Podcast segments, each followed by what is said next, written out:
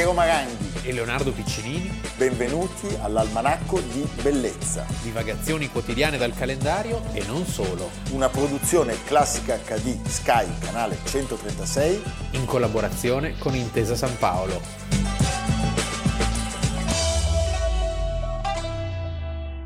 ...18 maggio, Almanacco di Bellezza. Leonardo, iniziamo la nostra puntata con una pagina nera della storia della nostra Repubblica. Prego la regia. Io dovrei concludere dicendo ho fiducia. Rinvalso la domanda. Avreste fiducia voi? Io vi dico sono innocente, lo grido da tre anni, lo gridano le carte, lo gridano i fatti che sono emersi in questo dibattimento. Io sono innocente, io spero dal profondo del cuore che lo siate anche voi. Grazie.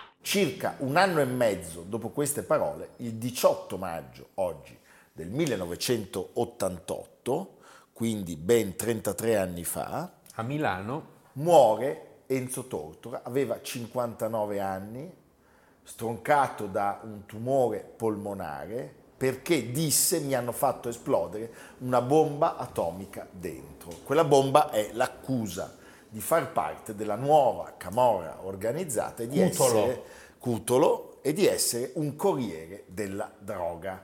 Ci vorranno ben quattro anni per dimostrare la sua innocenza, tra i quali sette mesi di carcere e molti altri ai domiciliari eh, nella sua casa a Milano, a pochi passi dal Duomo, in via, in via Piatti. Allora, nel 1983 Tortora è uno dei volti più famosi della televisione, Uomo molto spiritoso, Spiritoso, colto, sì. quasi ai limiti dell'affettazione. un po', affettato, E insieme a eh, Corrado, Mike e Baudo, Baudo, sono i quattro alfieri. moschettieri Sì, della, sono i quattro della TV italiana. della TV e in della TV. particolare la sua trasmissione Portobello, che va in onda dal 77 all'83, con eh, una quantità di spettatori 22 milioni di telespettatori, 22 milioni. Cioè praticamente... Ti piacerebbe? la- beh, ma noi ce ne abbiamo poco meno. eh. È un programma che verrà copiato eh, in tanti format degli anni successivi, cioè programmi come... perché è un programma che conteneva un po' di tutto, Di tutto. nasceva come una sorta di mercato, sì, dal nome appunto Portobello. Portobello. Ma poi c'erano persone che si incontravano, Incontravano. quindi caramba che sorpresa, ad esempio, deriva da lì. ma scusa, è vero che la Borboni è l'unica che riesce a far parlare il pappagallo? Questo non, non- non me lo ricordo. Non lo so. Ma- ma fo- però vediamo un momento della Borboni Sì. col pappagallo, prego. Allora, attenzione, io ti do 30 secondi. Eh. Partiamo, via. Paolo, è un film muto questo. Coraggio. Portobello! Portobello! Portobello! Portobello!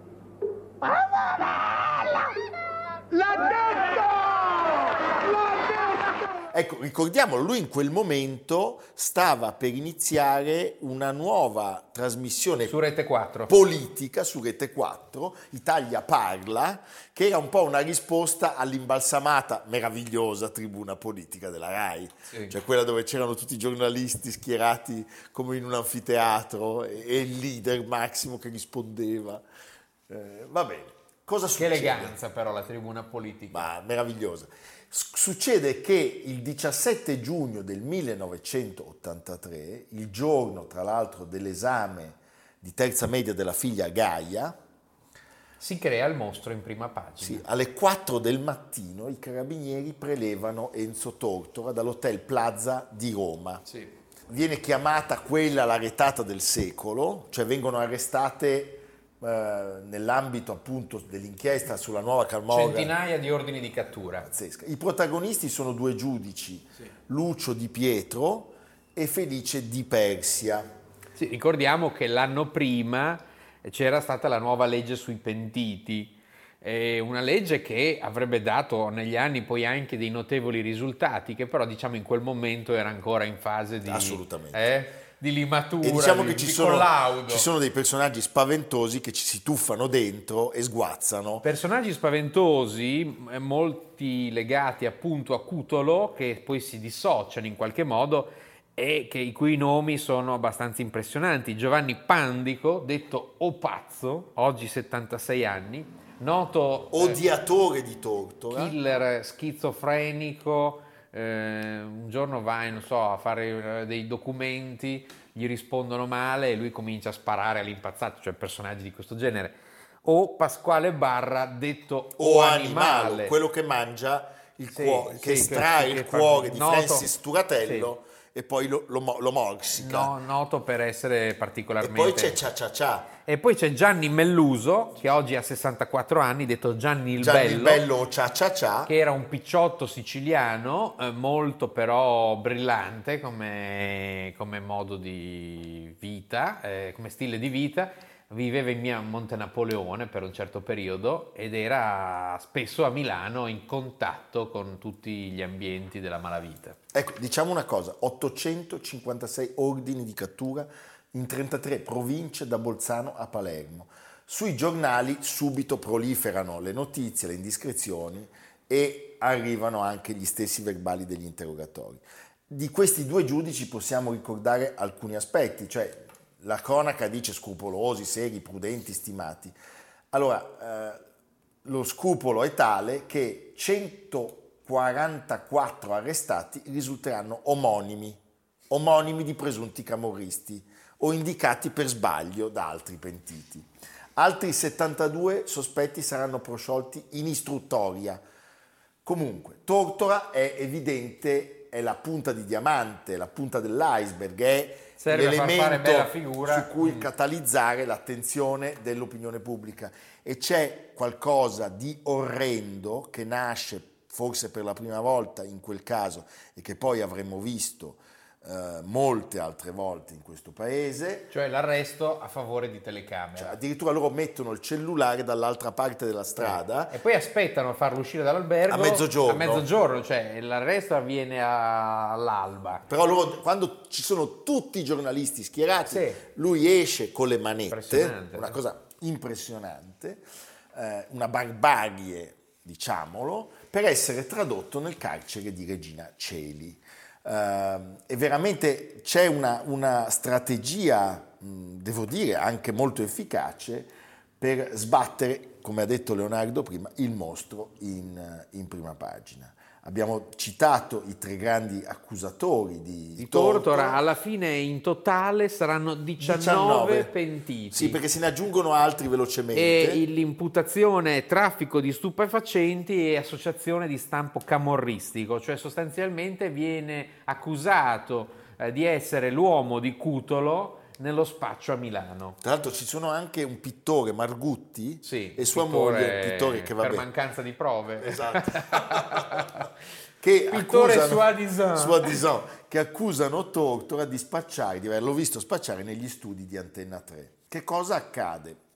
Allora, c'è una- una- un- già un aspetto che viene ignorato in un primo momento, una storia assurda, cioè nell'agendina di questo Giuseppe Puca, che è un killer della Camorra, viene trovato Detto o giapponese. detto giapponese, viene trovato un numero di telefono e il nome Tortora. Nessuno si prende la briga di Sì, prendere, potrebbe essere qualunque cosa. cioè di fare il numero. Ma non era neanche Tortora. Era Tortona Sì, ed era un sarto di Napoli che avrebbe risposto. Sì. Cioè, capisci, siamo... E poi appunto, l'abbiamo accennato, c'è in qualche modo la maniacale eh, persecuzione di questo Pandico. Di questo Pandico che era rinchiuso al carcere di Porto Azzurro all'isola d'Elba e eh, vedendo la trasmissione Portobello lui faceva dei centrini a mano, ricamava e li aveva mandati a Portobello. Poi non erano st- a Portobello arrivavano Di migliaia di oggetti e molti venivano dimenticati o addirittura distrutti.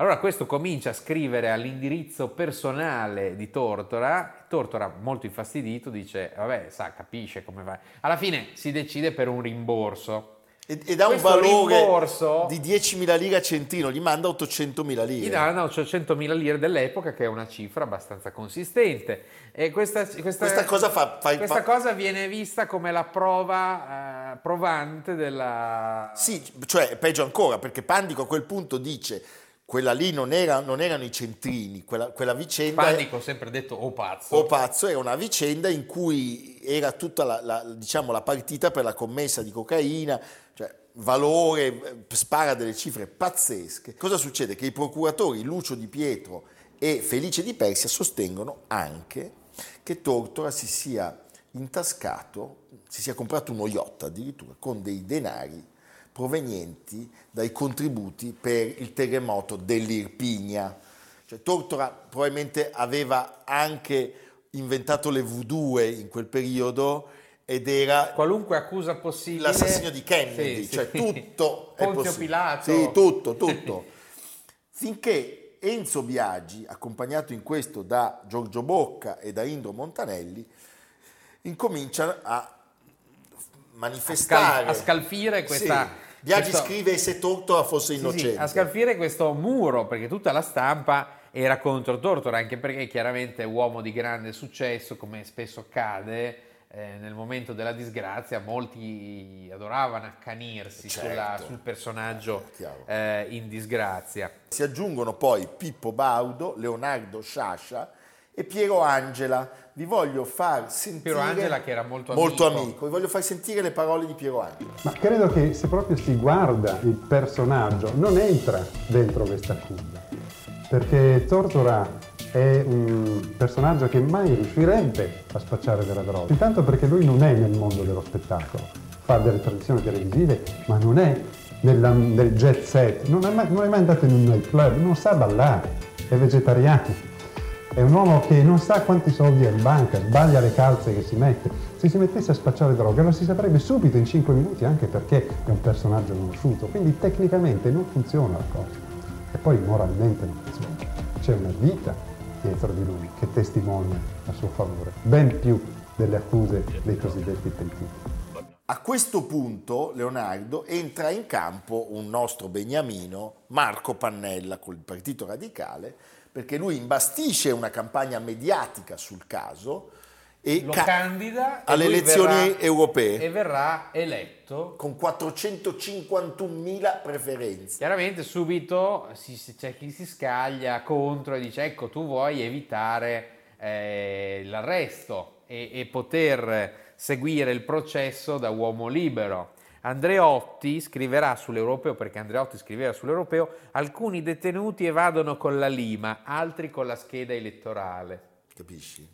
Poi in realtà lui credo che abbia chiesto eh, l'abolizione dell'immunità. Lui, lui rifiuta, lui Rifiuta rinuncia, no, no, lui rinuncia all'immunità e quindi eh, viene concessa l'autorizzazione a procedere nei suoi confronti. Il primo grado di giudizio lo condannò a 10 anni di carcere, la Corte d'Appello di Napoli emise sentenza di assoluzione con formula piena nel settembre del 1986 fino a che la Cassazione confermò la sentenza di secondo grado. Bene, dire qualcosa. Allora, innanzitutto dire che non- a noi non è servito Tortora. Io di questo sono assolutamente certo. Cioè, quel caso doveva essere un punto di svolta per la gestione della nostra giustizia. Questo punto di svolta non c'è stato. Tu sai che in questo abbiamo No, nel senso che non, molto... cioè, non è che la giustizia sempre... No, però che, che- È un caso clamoroso. ma a cui hanno fatto seguito un'infinità di casi clamorosi. Cioè, voglio dire, ma di che cosa stiamo parlando? C'è un giudice, Leonardo, che ha, io ho un disprezzo per il nostro aspirante monarca padre che è assoluto. C'è un giudice che... monarca padre? Vittorio Emanuele... Ah, sì. un disprezzo assoluto. Dopodiché lui è stato eh, arrestato per un'inchiesta sul sfruttamento della prostituzione a Como e tradotto su un'utilitaria tipo Ah, sì, sì, a potenza di chilometri. che tu, tu dovresti essere trasferito a non più di 100 chilometri. Su una, Ma su una Panda, su una peraltro 1, assolto. Cioè, ma, con dei codi cartone che chiudevano i ma vetri. ragazzi ma la giustizia è tutto. Sì, sì. Eh, dai. Vabbè comunque adesso non voglio parlare di questo però certamente questo caso eh, non è servito, non è servito e te lo dimostro, lui si batté per il quesito referendario, legge Vassalli, la responsabilità civile dei magistrati, una norma che poi è stata completamente sostituita nel 2015. Alcuni magistrati, Diego Marmo, che nella ringa di primo grado eh, ventilò addirittura che Tortora fosse stato votato dalla Camorra, ha riconosciuto gli errori dell'inchiesta, Melluso ha chiesto scusa alla famiglia, cioè tutte le... La riforma del sistema giudiziario non è mai avvenuta, anzi, se vogliamo, per certi aspetti c'è stata un'esplosione di casi come quello, Ehm, però che dire, oggi se noi andiamo a vedere eh, che fine hanno fatto i protagonisti diciamo, di quella vicenda, Felice Di Sono Persi, stati tutti promossi. no, Felice Di Persi è diventato membro del CSM, Lucio Di Pietro procuratore aggiunto della Direzione Nazionale Antimafia e procuratore generale a Salerno, Diego Marmo procuratore generale presso il Tribunale di Torre Annunziata, Luigi Sansone presidente di Cassazione. E che dobbiamo dirvi? Ma vi diciamo una cosa così che vi faccia riflettere, cioè che Tortora, come da sua volontà, eh, riposa, le sue ceneri sono conservate in una cassettina insieme a una copia della storia della colonna infame di Alessandro Manzoni al cimitero monumentale di Milano. Che dire, questa è una bruttissima storia che non trova una redenzione. Durante il confronto a Napoli tra me e una delle ultime cloache che mi hanno voluto rovesciare a Napoli, proprio il Melluso, San Melluso, mentre il dottor Di Persia, vanno ricordate, fregandosi le mani come in preda a un'ossessione. Ella ha parlato di ansia, qualcuno, io direi di ossessione, fregandosi le mani come in preda all'estasi, andava dicendo invasato, ci sono nomi enormi, ci sono nomi enormi. E io dentro di me, davanti all'incappucciato, tremavo, perché dicevo i nomi enormi sono come il mio, la giustizia è morta.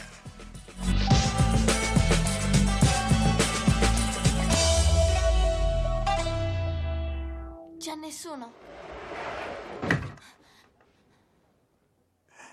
Mi domandavo quando è che l'avrei conosciuta, signor Potter.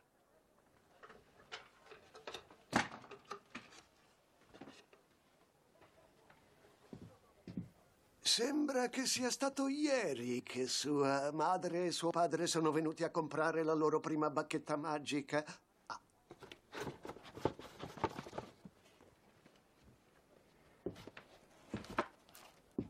Eccoci qua. Via, la agiti?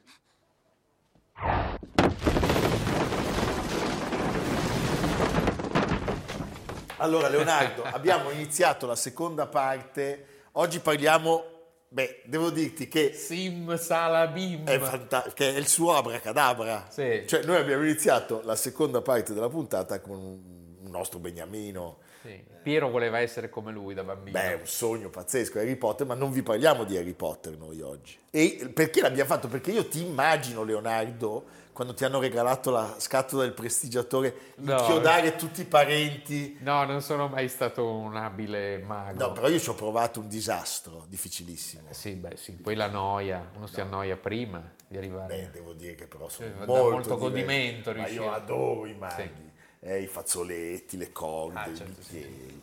Ma oggi noi vi parliamo di un personaggio popolarissimo, il mago dei maghi. Che non è Don Nascimento. No, non è il mago Don Nascimento, non è il grande Tony Binarelli. È vero, bellissimo. Non è il grande Tony Bin- Binarelli. Il mago dei maghi, signori, è Silvan. Simsalabim. Sim Silvan. Silvan, il mago Silvan, che è nato All'anagrafe Aldo Savoldello. Savoldello, eh? di dov'è? di Venezia. Di Venezia, è nato il 18 maggio del 1937, noi gli facciamo degli auguri grandissimi. Grandissimi. Grandi- Io una volta l'ho visto in treno, Ah, sì. che faceva dei, dei in uno scompartimento. sparire dei passeggeri. No, che, allora è, talme- è talmente tirato che sembra, sembra- ma è meraviglioso. Cioè, io mi sono inginocchiato di fronte a Sì, anche Silvan. perché è una figura che ci accompagna da sempre. da sempre. Se non ci fosse stata la pandemia, lui sarebbe in giro a riempire i teatri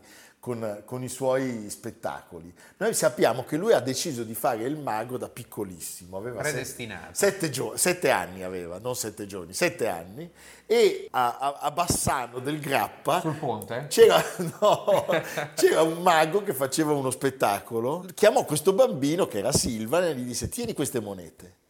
E poi a un certo punto, eh, sfregando la mano, eh, lui aprì il- la mano e ce n'erano molte di più. E lui sentì un fremito e disse io da grande voglio fare il mago. Galeotta fu Bassano. Galeotta fu Bassano nella vita del nostro, del nostro Silvan e quindi iniziò questa, questa avventura da questa, da questa scintilla e dopo i, i primi spettacoli da ragazzo, già negli anni 50 Silvan diventa un professionista e negli anni 60 incomincia ad apparire in televisione praticamente ospite dappertutto. Beh sì, è una delle immagini, mi ricordo, della mia infanzia più, più comuni. Certo, poi- e poi nel 1973 la, la- la fatidica Anche perché c'era sempre, era, era- erano molto belli i numeri di Silver perché c'era questa, mus- eh, questa musica in sottofondo e lui che appariva e poi cominciava a fare così con le mani. con c'era- delle avvenenti Sì, bionde. alla fine eri come ipnotizzato, Sì, sì, non, sì. non- non- non ti chiedevi neanche dov'è il trucco, eri in balia di una sorta di sogno. Sì, di questo facchio da fermo.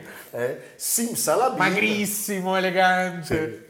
sì, con lo smoking sempre. Simsalabim, le sue parole magiche sono il suo abracadabra. La prestidigitazione. Eh, sì. Ed è certamente il più grande mago italiano, cioè è l'illusionista di riferimento per tutti ed è anche il più famoso tra gli italiani a livello mondiale, perché voi dovete sapere che Silvan, così per raccontarvi, si è esibito in tutti i teatri e in tutti i nightclub, dalla Francia agli Stati Uniti, cioè al Tropicana Sì, di Las Vegas, lui- all'Olympia, dove suona Paolo Conte. Lui è una certezza, poi ci sono stati altri che sono stati elementari. Ti ricordi David Copperfield? Certo. Bello. Sì. sì. Pensate che nel 90 e nel 99 ha vinto l'Academy of Magical Arts che è l'Oscar dei maghi. Ah, fantastico. Quindi lui ha vinto due Oscar dei maghi. Capisci?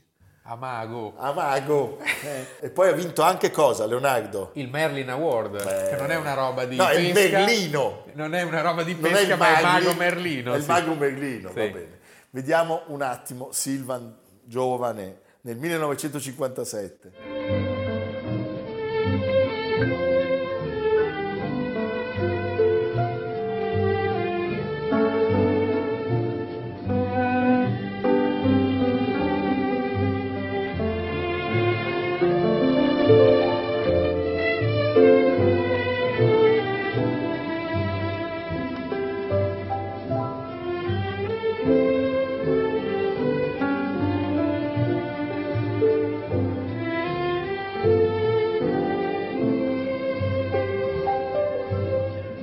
Pensa che ogni sera fa due o tre ore di esercizi con le mani, Come un pianista, mantenere la sì. forma. Noi pensa cosa potremmo combinare se Tu sai fossimo- farlo quello con le- tu sai fare so quello con le niente, carte, non sai fare quello di la no, stangata, Poi no? lui non rivela mai i suoi trucchi, nemmeno alla moglie. Lui neanche alla moglie li rivela i trucchi. Chissà con la moglie che trucchi che fa. Mamma mia, intanto la fa, la fa sparire, la divide in due. Eh? È una non donna... si può star mai tranquilli in quella casa. No, tra l'altro, la- sai perché non lo fa? Lui lo dice, lui dice, sono sposati da moltissimi anni, dice che tutte le volte che gli ha svelato i trucchi ci è rimasta male perché ha pensato come ho fatto a non capirlo prima? Cioè perché poi dietro a questa magia c'è sempre qualcosa di semplicissimo e quindi è meglio non rivelare, mantenere appunto questa distanza dallo spettatore. Allora, ecco, voglio dirvi, voglio dirvi solo una cosa, però nel suo ultimo spettacolo non solo ha diviso in otto pezzi una donna, Ah. l'anno scorso Silvan presentava, sì, presentava la sua assistente, la faceva lie- levitare a mezz'aria, la tagliava in otto pezzi, poi prendeva la sua testa, la posava su un vassore d'argento e la faceva sparire. Beh, Beh, adesso non credo che il trucco sia così semplice. No, non- assolutamente.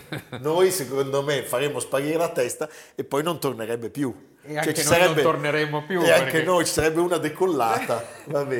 Ecco, ricordiamo, negli anni 70 entrò in contatto con un altro personaggio di cui parleremo certamente un giorno all'almanacco, che è il mitico Roll.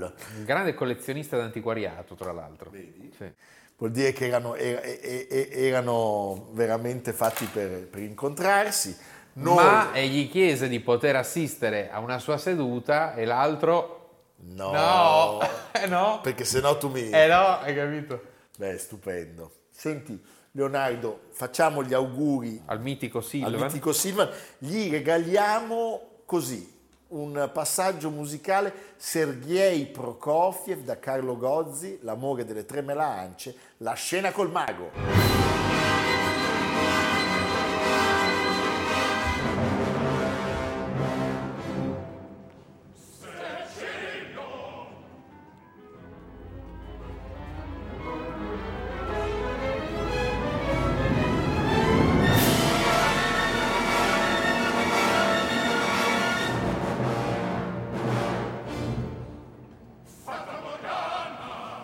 Leonardo, dove andiamo per favore? In omaggio al grande... Silvan. No.